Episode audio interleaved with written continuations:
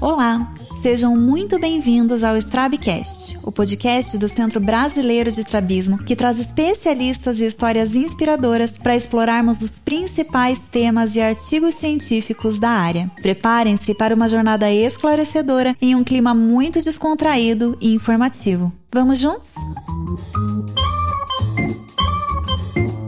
Eu sou a Daiane Saó, atual presidente do CBE, e hoje teremos um Journal Club para discussão de um artigo científico. E é com muita alegria que recebemos o Lucas Brandold Farias, que fez Fellowship em Oftalmopediatria e Estrabismo pela Unifesp e pela UT Southwestern em Dallas e tem doutorado pela Universidade Federal do Rio Grande do Sul. Lucas, bem-vindo!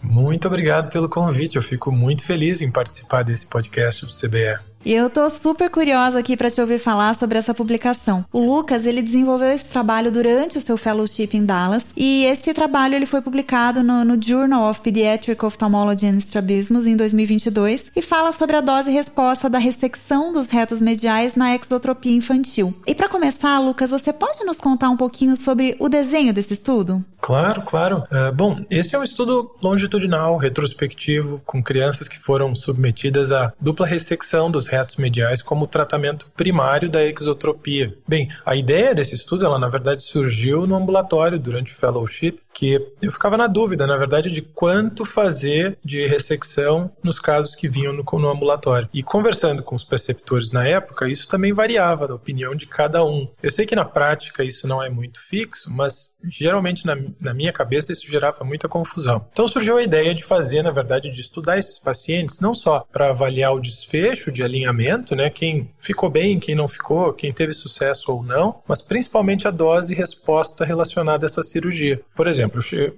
encontrava num paciente, no, no, no, ambulatório, um paciente com uma XT de 25 e eu via que ele tinha feito uma ressecção bimedial de 5 milímetros e tinha ficado muito bem durante muito tempo. Logo, a dose resposta seria mais ou menos de 2,5. Aí eu pensava, não, eu vou usar essa dose resposta para uma criança com uma XT de 40. Só que daí a ressecção deveria ser de 8. E eu ficava pensando, não, isso é muita ressecção para não tanto desvio. Então, nós resolvemos, na verdade, revisar todos os prontuários de cirurgias que tinham sido realizadas lá no serviço, excluindo, claro, as crianças que tinham alguma doença ocular congênita, uma história prévia de cirurgia ocular, algum estrabismo específico, seja paralítico, restritivo, desvio sensorial, e avaliar realmente qual a dose resposta por milímetro de desvio corrigido nessas crianças. Todas as cirurgias tinham sido realizadas no mesmo centro em Dallas e foram sob anestesia geral, via fornes conjuntival, e o segmento mínimo foi de seis meses. Todos tinham também aquelas medidas pré e pós-operatórias de perto, de longe, em todos os segmentos. Então, na medida do possível, foi um estudo que a gente tentou ter algum cuidado nos critérios de inclusão. Até por isso, a gente acabou perdendo muitos pacientes para serem incluídos, porque ou faltava uma medida específica de perto ou de longe, ou perdeu algum segmento. Então, acabou que a gente conseguiu incluir pelo menos uns 49 pacientes. E que é um N significativo, né?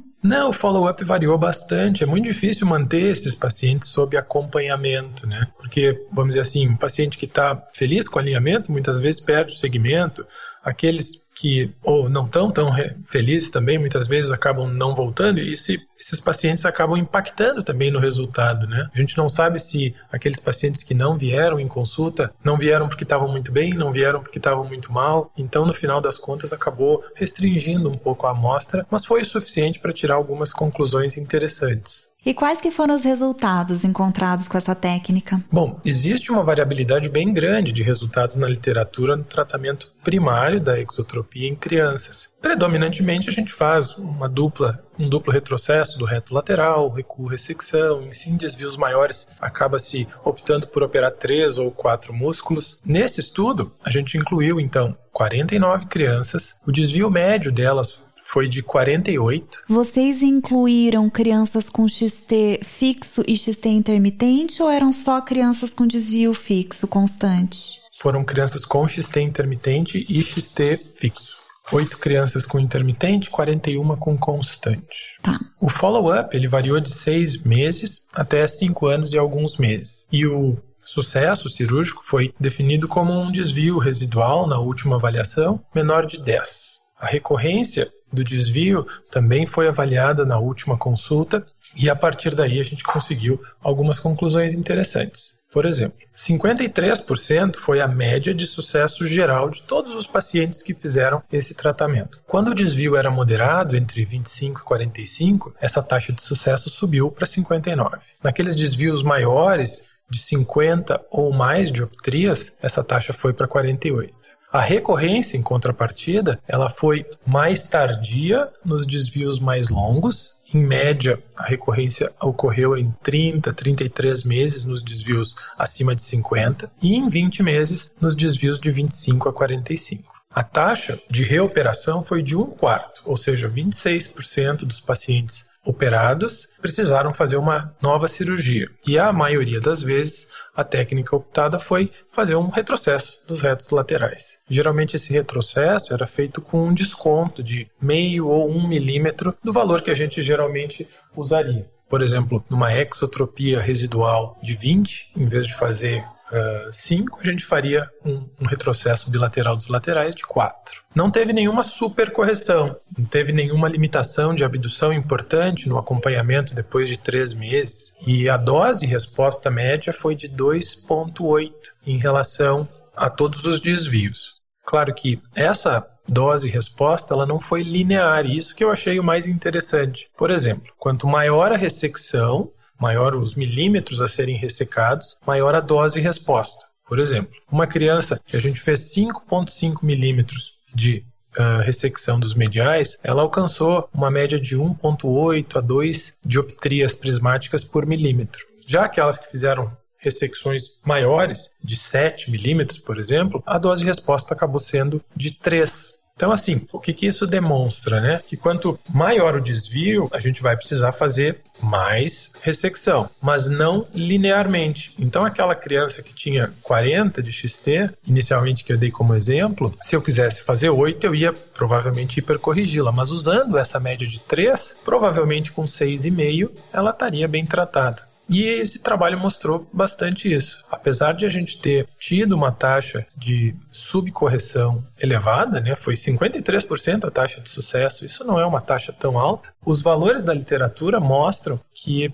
ela está dentro do esperado para outras técnicas mais uh, realizadas, inclusive, como, por exemplo, retrocesso bilateral dos retos laterais ou o recuo-ressecção. Muito interessante. Mas assim, na sua prática diária, em que situações você opta pela ressecção dos retos mediais numa primeira cirurgia numa criança com exotropia? Bom, inicialmente eu considero fazer uma dupla ressecção primária naqueles desvios maiores. Primeiro porque o estudo mostrou que ele segura mais, ou seja, que a recorrência ela é mais tardia e ela está dentro do esperado, vamos dizer assim, entre 50% e 55% de uh, sucesso. Agora, em crianças com desvio moderado, eu costumo utilizar isso naqueles desvios maiores, 40, 45. Um ponto importante a ser notado nesse trabalho é que o objetivo dele foi determinar uma dose, resposta para o que foi feito. Não necessariamente a tabela que nós construímos deve ser seguida, porque a taxa de hipocorreção foi relativamente alta, então nós sugerimos que essa tabela seja, vamos dizer assim, um pouco mais uh, aumentada. Então, numa criança com 40 de XT, em vez de eu fazer uma ressecção de 6, eu costumo fazer de 6,5. Ou seja, é meio a mais do que a gente tem usado na tabela. Eu acho que a grande vantagem dessa dupla ressecção, fora a praticidade em desvios maiores, aonde a gente muitas vezes teria que fazer três músculos pelo menos, é a impressão, ou pelo menos a sugestão que o trabalho mostra, de manter a estabilidade do desvio por mais tempo. Então, uh, acho que isso é algo a ser considerado nesses desvios moderados de 40, 45 até os desvios grandes, né? Fora isso, em vez de fazer três músculos operadores, também é algo que deve ser considerado. E num segundo momento, eventualmente, se houver uma hipocorreção, uh, dá para se fazer, obviamente, o retrocesso bilateral dos retos laterais. Ótimo, Lucas. Muito obrigada. Excelente artigo. Exotropia, principalmente as de grande ângulo, elas nos trazem muitas vezes um dilema em relação às opções de tratamento. E eu acho que esse estudo nos traz um dado muito importante, que é um, uma previsibilidade maior de quanto que a gente vai corrigir de desvio ressecção os retos mediais. E fica aí mais uma opção de abordagem terapêutica. Muito bom mesmo. Parabéns. Ah, obrigado. Obrigado pelo convite.